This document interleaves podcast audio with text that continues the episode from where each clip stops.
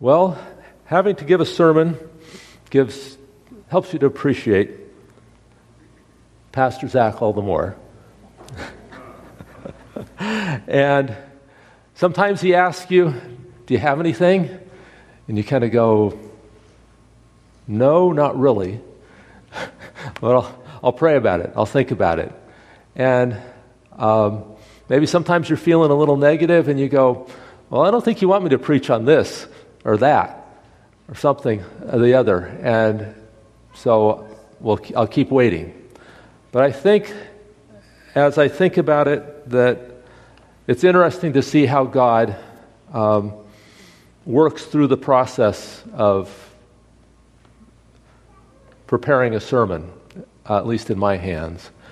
And I think that this one grew out of last quarter's Sabbath school lesson in the book of Genesis.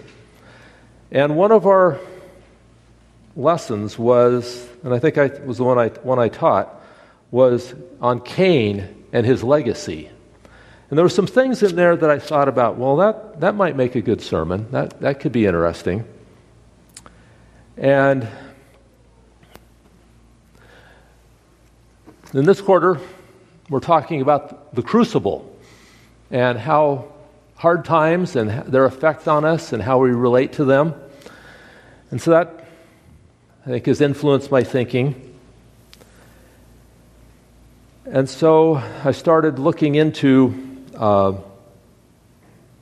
the possibility, you know, reading the story of Cain, of Cain and Abel again.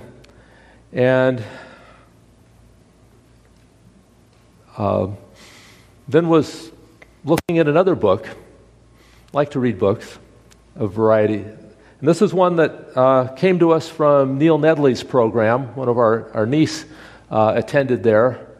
And she, you know, Linda likes to ask her nieces, uh, you know, what, what books, you got any good books for me? She, she may ask you one of these days, you got a good book for me? And so our niece said, well, there, there was a couple books there, and this, is, this was one of them. It's called SOS, help for emotions. Well, I'm not a very emotional guy. and so maybe I, did, I kind of didn't read this book for a long time, but I finally thought, well, you know, maybe I should read it. Maybe I should take a look at it. So, just at the point I was starting to think about this sermon, I got to chapter 2 here, and I go, that kind of fits. I'll share that with, with you a little bit later. So, the other thing that I'm encouraged to do when I give a sermon is try to make it more personal. And I'm not very good at that. But this week, I had to practice what I was preaching because I had some trouble with my computer. And I started typing in my sermon notes. And kind of this, I've been having some trouble, but it was, and it just, I decided to take my computer in and get it looked at. And they took it, in, I took it in. They said, yeah, it seems to be okay. You just need to delete some more stuff off of it and it'll, it'll be fine. So I kept working on my sermon and then it was going, telling me it couldn't save what I'd typed. And I'm going, you know, that, does that make you happy? What kind of emotions does that bring up in you? you go, maybe I need this book more than I thought. But praise the Lord, I, I was able to deal calmly with it. And uh, before it completely failed, I thought, well, if you can't save it, maybe you can at least take a picture of the screen. and so I did. And I can almost, I can mostly read that. Second page is a little better. But praise the Lord, I, you know, I, I, spent more time than I would have liked on my computer, and I got an appointment tomorrow to take it in and, and get it looked at.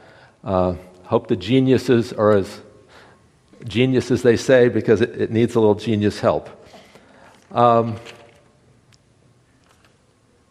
but in any situation, we have the power to choose how we're going to react to it.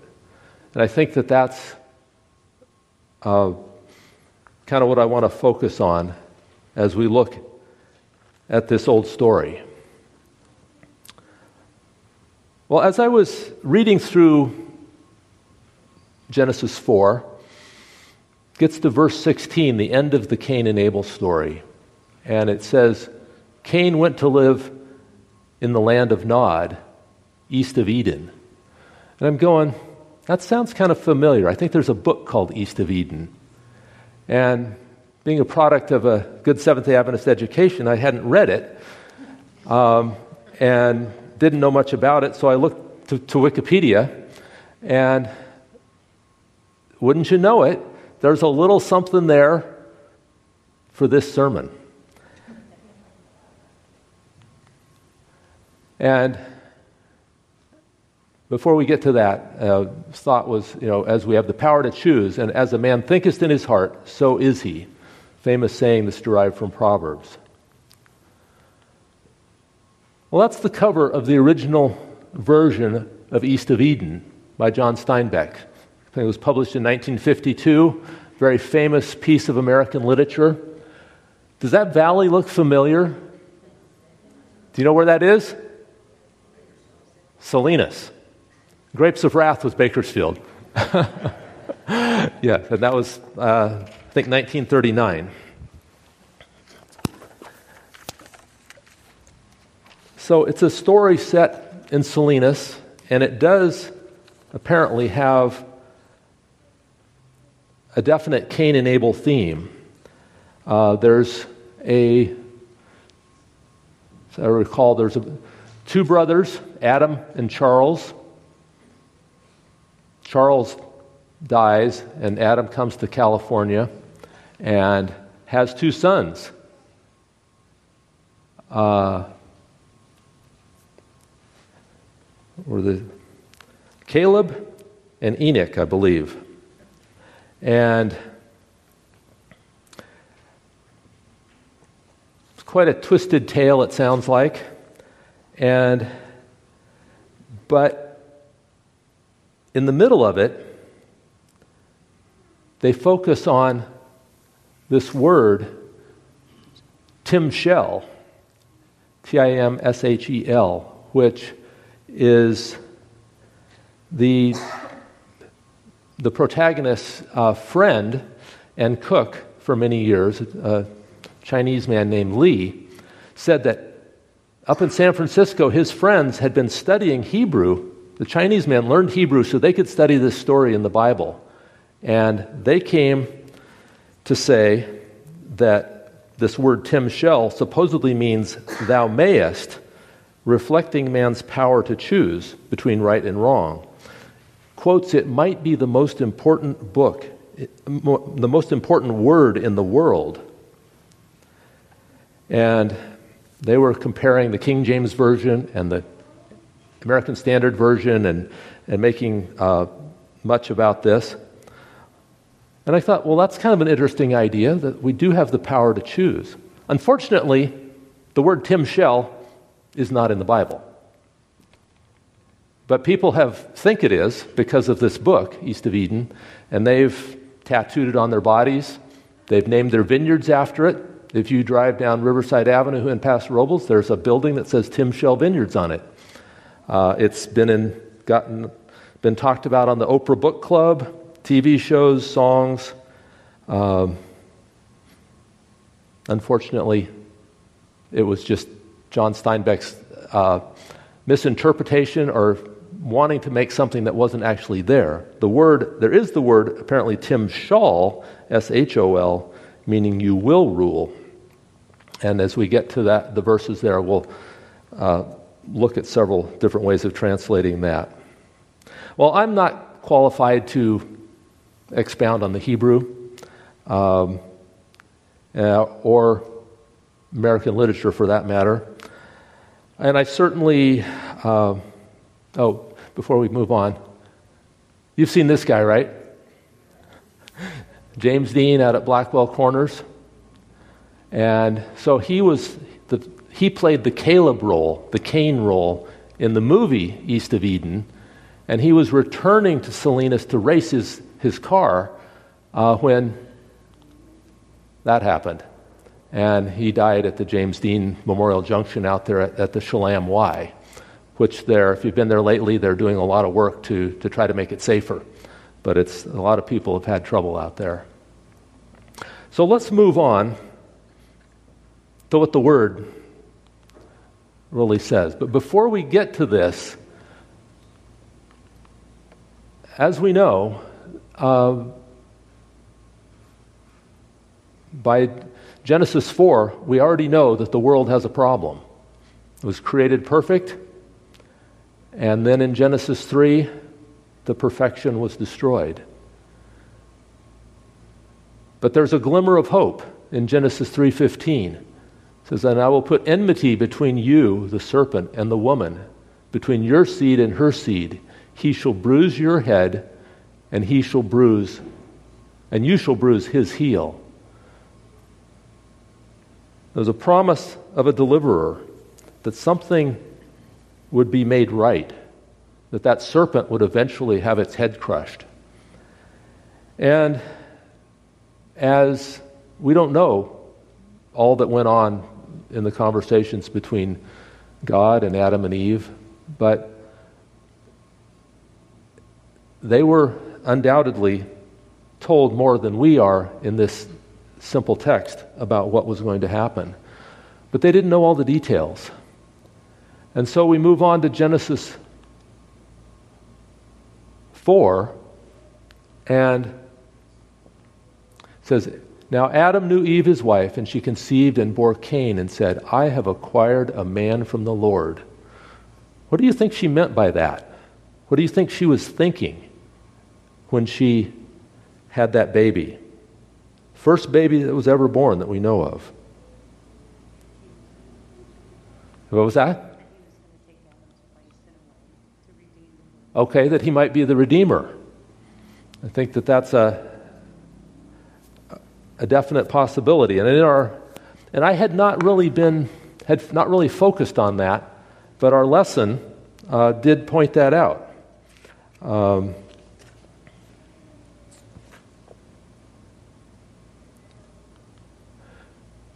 So the New King James says, I have acquired a man from the Lord.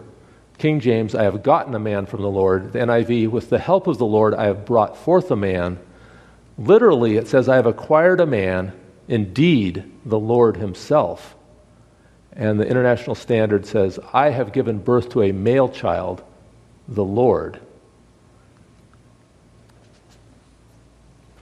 So she thought that Something special, there was something special about this baby.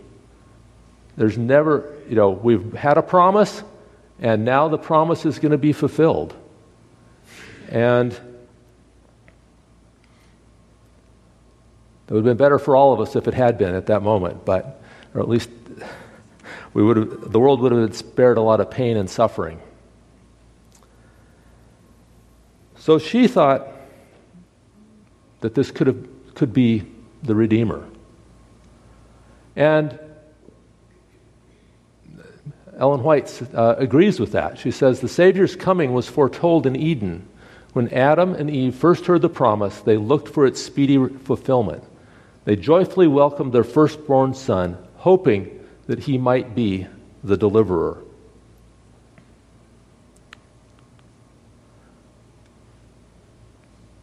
Verse 2 Then she bore again, this time his brother Abel. No big deal. She didn't say, I brought forth another man from the Lord, or it was just another. Then again, had another baby. And interestingly, the name, according to the lesson, Cain means to acquire. You know, it's like something special. Whereas Abel means vapor uh, elusiveness, breath, lack of substance. This is the same word as in the book of Ecclesiastes, where he talks about everything is vanity. That's Abel, is the same as vanity. So he, um, how this, you know, got put back, you know, to Abel and the relationship that I don't know. I don't want to read too much into it, but you know, we get the idea that she didn't think as much about Abel as she did about Cain. And in the process of time, it came to pass that Cain, oh, wait, missed, missed the point. Abel was a keeper of sheep, and Cain was a tiller of the ground. So now we got some boys, got to put them to work. We got stuff that needs to happen. And according to their gifts, their talents, um, Abel ended up working with the sheep. Um, keeping sheep kind of seems like a little more passive role. Cain was a tiller of the ground, he had to get in there and, and work. And what kind of ground was this that he was working on? Was this good ground? It was cursed ground. Yeah, this was some, we don't know what that meant, how fertile Eden had been, and how perhaps less fertile this was, but he had to work for it. And in the process of time, it came to pass that Cain brought an offering of the fruit of the ground to the Lord, and Abel also brought of the firstborn of his flock and their fat. And the Lord respected Abel and his offering.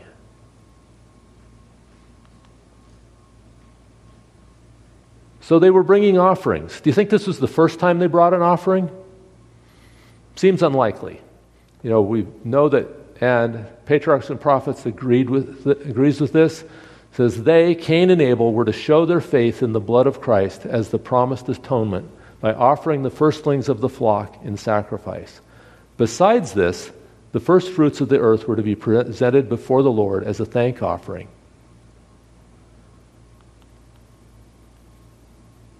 Well, apparently, Cain brought an offering of the fruit. Didn't say he brought the first fruits or the best fruits, whereas Abel brought the firstborn and the best parts. And so God respected, showed favor on Abel's offering, but not on Cain's. He did not respect Cain and his offering, and Cain was very angry, and his countenance fell. And this is where I think it really gets interesting. What happened? Did, did he immediately kill his brother because of the offering? No. God came to Cain and said, Cain, what are you doing? Why are you angry? And why is your countenance fallen? If you do well, will you not be accepted? And if you do not do well, sin lies at the door and its desire is for you, but you should rule over it. This is the passage that uh, Steinbeck appeared to be uh, fascinated with. But what fascinates me, what gives me hope, should give all of us hope, is that in the face of Cain's bad attitude, his insufficient sacrifice, God didn't let it go and say, okay, you're done. He said, I got to talk to this guy. I got to bring him back. I need to, to try to work this out with him. And so he, he encountered Cain and said, What's, what's the deal here? And encouraged him to get back on the right track. And different versions put it a little differently sin lieth at the door, and thou shalt, but thou shalt rule over him. Uh, so it's kind of a, you're going to be able to overcome it. Um, NIV, sin is crouching at your door desires to have you, but you must rule over it. You must rule. The Free Bible version says it's like an sin will be like an animal crouching outside your home, ready to pounce on you. It wants to have you, but you must be the one in control. He's telling Cain, you can't go down this road. And that's continues in the New Testament. James tells us that we're tempted when we're drawn away by our own desires and enticed.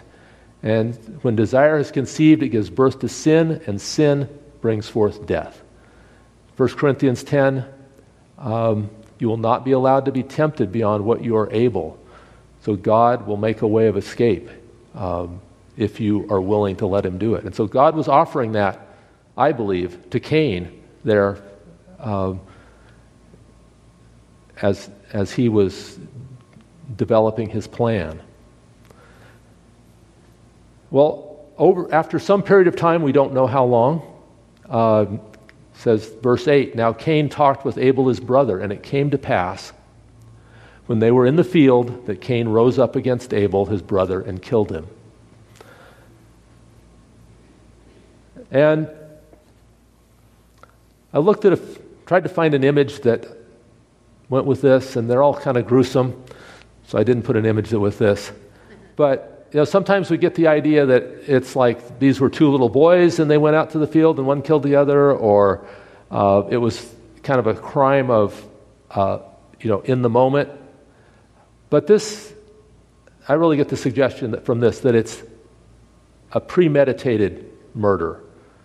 Cain had been working on this, thinking about this for we don't know how long, since he felt that he had been you know, shown up at the, at the offering time. But that raises the question why was he, why was his offering not acceptable? To me, I suspect that he had done the offering right many times. He could have been 120 years old at this time. Because we know that Seth was born at about 130 years, but uh, of age of Adam.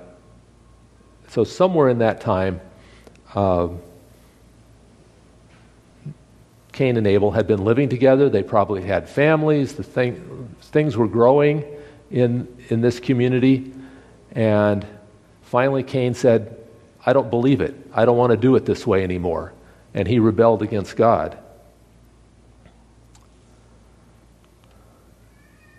Then the Lord said to Cain, came back to Cain, and says, Where's Abel, your brother? Cain said, I don't know. Am I my brother's keeper? How would that go with your kids if, if they said, I don't know. Don't look at me.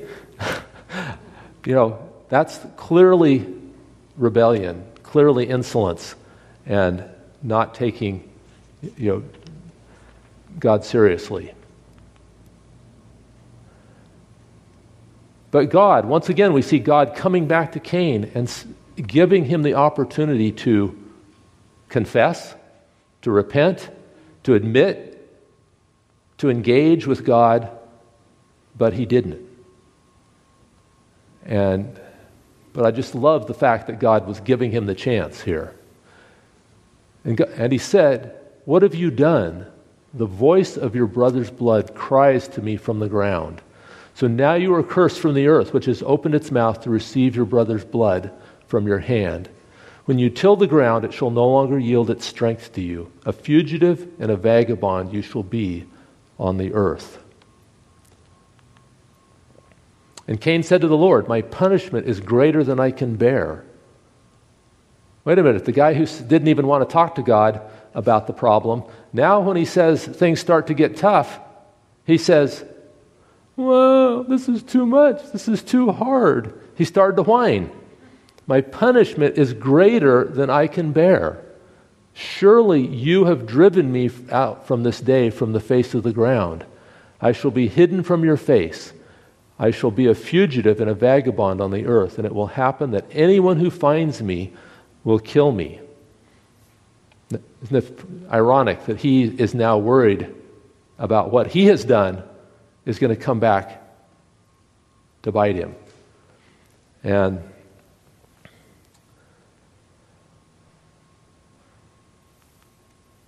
And the Lord said to him, Therefore, whoever kills Cain, vengeance shall be taken on him sevenfold. And the Lord set a mark on Cain, lest anyone finding him should kill him. So God mercifully gave him pr- protection. Then Cain went out from the presence of the Lord and dwelt in the land of Nod on the east of Eden. I think the sad thing here is that Cain went out from the presence of the Lord. He had been in God's presence, he had had God appealing to him, calling to his heart. But he said, No, I don't want that. I'm going to leave God's presence and make my own way. And he did. He started a a parallel wicked civilization. Uh, and that was a sad day for humanity, for Adam and Eve. Just think about that. The day that this all, when this all happened, Adam and Eve lost three children that day. They lost Abel. They lost Cain. Lost Cain's wife, who had to be one of their children. Um, this was a, a devastating day for that family. Did it have to go that way?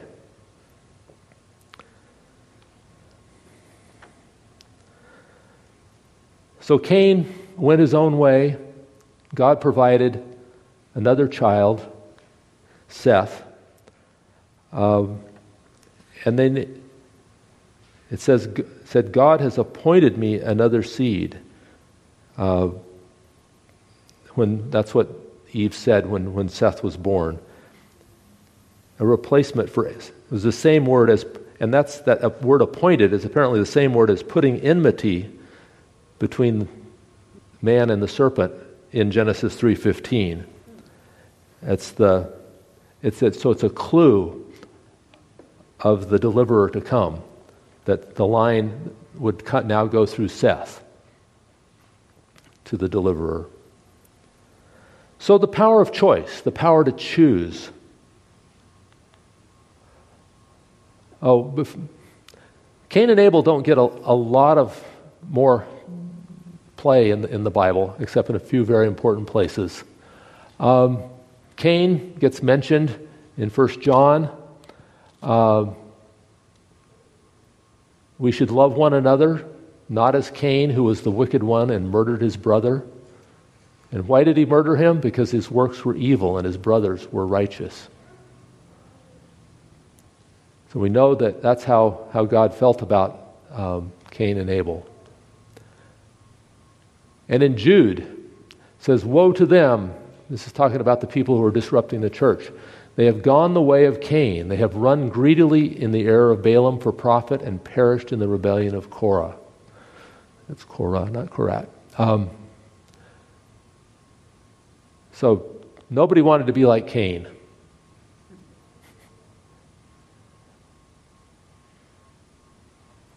That's not Jude 11, but. Um, This is Hebrews 11, uh, verse 4, I believe. By faith, Abel offered to God a more excellent sacrifice than Cain, through which he obtained witness that he was righteous, God testifying of his gifts, and though it, he being dead still speaks. So, this man whose name meant breath or just something transitory, he was actually remembered. It's the, like one of the first names we read in the faith chapter because he had the faith to do things the way God wanted him to do rather than Cain, who was the antithesis of faith. And Jesus gave a shout out to Abel, talking about the, the martyrs, the blood of righteous Abel to the blood of Zechariah. But other than that, there's not a lot more mention of, of them in the, in the Bible. So let's talk a little bit about the power to choose. Why is it so important? I think ultimately it's what the, the great controversy, this great cosmic conflict that we are caught up in, is all about. Satan didn't like the way things were going, and so he chose to disrupt a perfect situation of other centered love, and God chose to handle it in the only way possible that would prove Satan wrong and that could restore uh, the world, the universe, to the right way. To show that God really was love and that his way was best. If we aren't free to choose, then we aren't really free and we can't really love. But as we see from this story and through, all through the Bible, there is danger in choices. It's possible to choose the wrong path. And we, clearly, Cain did that. I think Cain was following in the path of, of, of the serpent. He didn't, we can't psychoanalyze somebody 6,000 plus years after the fact, but we can know, we can surmise that he was he didn't like the, the way God had treated his parents, that they had been taken out of the garden, that he, the ground had been cursed. He had to deal with the cursed ground. Um, and you spend time out there on the farm, working in the yard, whatever you're doing, you got a lot of time to think. Cain didn't have podcasts, didn't have uh, music. He just had his thoughts, and he let his thoughts go down a bad road.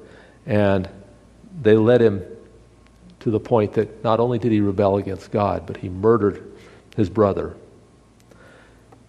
You know, as, as parents, and all of us at least have had parents, if we aren't, haven't been parents, um, parenting is a process of teaching the art of making good choices to our children. And it kind of goes in a, in a continuum from protecting them and giving them little choices, encouraging them to, quotes, make good choices, when there's really, you're not going to let them make the bad choice for very long, or there's consequences, to the point where we're trying to teach them to understand that choices have consequences and that we talk about the 10 happiness rules uh, because God wants us to be happy. Therefore, He gave us these guidelines. And kids start to realize that choices are hard. And sometimes it's fun to see them make choices in, a not moral, in non-moral ways. My favorite, some of you probably heard this before, but um, you, know, you get a treat and you want to divide it five ways among the family. Well, cutting something five ways is a little bit difficult, but I got pretty good at it. and so I remember a time or two, um, you know, I'd cut it and then I'd say, you know, let one of the kids pick first. And I'd say, and Peter'd go, oh, it's too hard to choose because they were all the same. And it shows something about our human heart is we're always looking out for ourselves. We want to get the best piece. And that, at least that's very, very human nature to, to want that. So, but as, as time goes on, they start to realize that whether you get the biggest or best, seemingly best piece, you still got a taste and you got to enjoy it. And so that becomes a little less important. And as, as your parenting continues, you get to the point of guidance and more information and counsel rather than saying you need to do this. And ultimately, your goal as a parent is to get to the point where your children are free moral agents. They can make good choices on their own. And that's what God wants for us. He wants us to use that power to choose, to realize that um, the path that we pick has consequences and it is important to, to make a good choice. Not because we have to, but because that's what will make us happy. You get to the point where sometimes you can only talk about it if they want to talk about it. Uh, if all goes well, they'll still love you and appreciate for you for what you've done.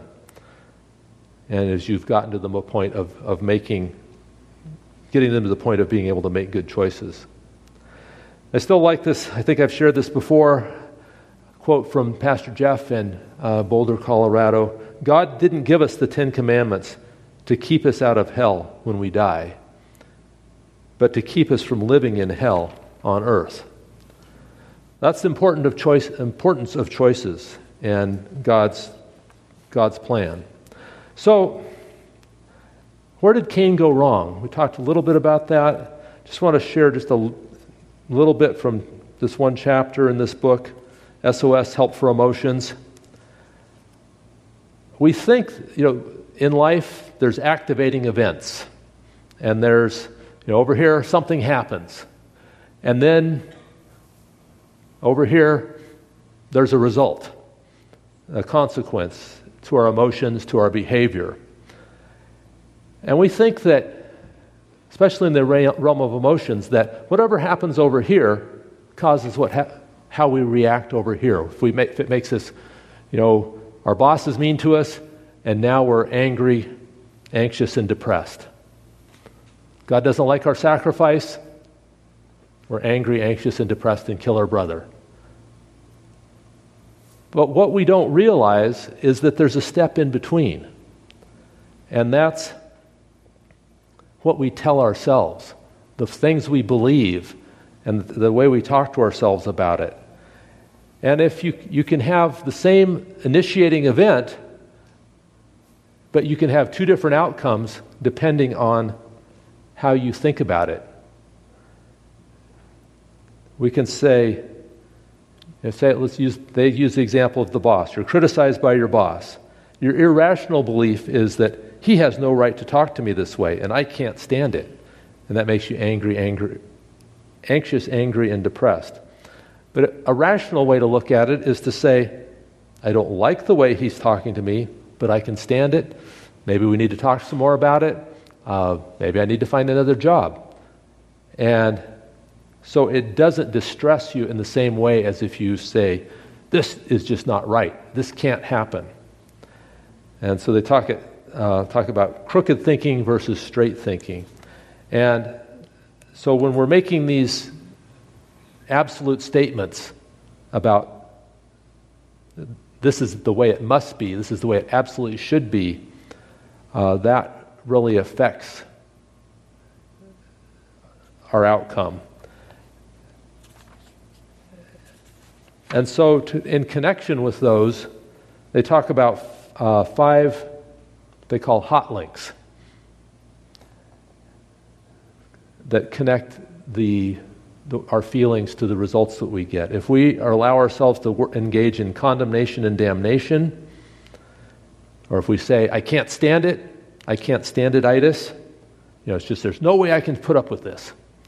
Or if we're awfulizing it, this situation is more than 100% awful. It's horrible, awful, terrible. Or if you say, I'm worthless. Because of the boss criticized me, I'm worthless. Or if we say, always and never, those things are, don't help our thinking. If we say this is an impossible situation, then we can't think through it clearly. And we end up uh, being frustrated and anxious, angry, and depressed. And so I kind of see a connection with Cain. Um, he didn't, he allowed what he was thinking about God to lead him to the point of rebellion. And then when he did uh, rebel and God called him on it, he he said, I can't stand this. This isn't fair. This is not right. And then when he got, you know, murdered Abel and he was banished, or he, he was, the curse was increased, then he said, I, you know, I can't stand it. This is not fair. And that led him to leave the presence of God. Yet, in God's mercy, God had, you know, directly we see him appealing to Cain twice but once before and once after the murder of Abel. So Cain's sorry story was, was, different than Eve's. She was kind of surprised and caught off guard. But Cain's irrational beliefs and self talk led him down a path of rebellion to confronting God and building up so much anger that he could kill his brother. God tried to intervene to help Cain remind him of the dangerous path he was on. And God tried to encourage him to confess and repent after the fact.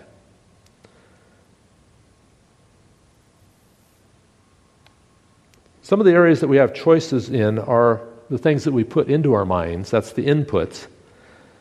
That can be in the settings and situations that we put ourselves in, the conversations we have, the media we consume. And then, after things are put into our brain, then we have choices about how we're going to process that, how we're going to think about it. Are we going to think irrationally, you know, with absolute statements? We're going to just, you know, overreact, I guess would be another word for it. Or are we going to think it through? And then response, how are we going to respond? And that is both internal and external. An interesting thing about that is sometimes our external responses can appear perfect, but our internal responses may still be in rebellion against God. And because God can see what they are. But against again, we still have that power to choose. And as we as you read the Bible, you will still you will everywhere you turn, you'll see things that um, that remind you of these truths that we have the power to choose and that God is calling to us. Just this morning in the Bible reading for today, set out long ago, um, we had Psalms 95, 7 and 8 says, If you hear his voice, don't harden your hearts. So God is calling to us. Don't harden your heart. And Ecclesiastes 7, uh, verse 9 Don't be quick to get angry, for anger controls the minds of fools. So don't be a fool when things aren't going your way. And in this old world, things don't go our way a lot uh, in one way or another. And we can see the way other people are, are behaving, we can, and we don't like it. We can see the way our situation is going. We may not like it. We may have opinions about the way other people are doing things, and we don't like it. Um,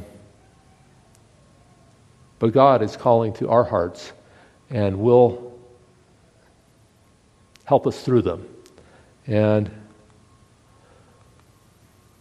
so, to close, we're going to sing a song.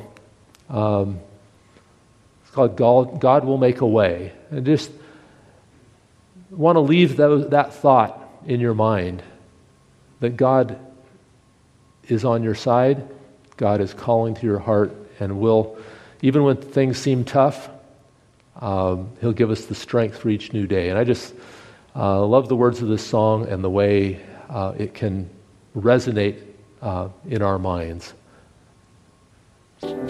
Let's bow our heads.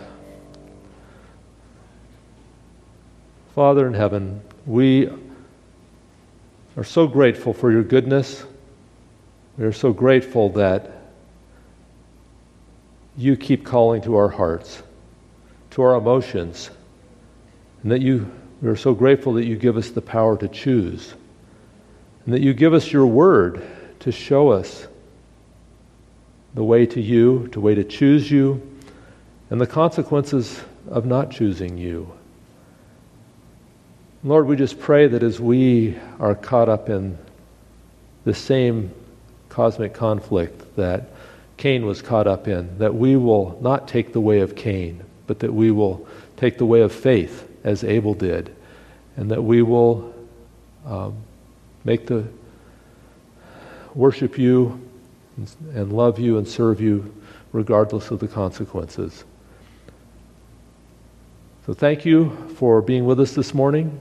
Pray that you'll be with us and bless us in the remainder of this Sabbath and just protect us and guide us through this week. I pray in Jesus' name. Amen.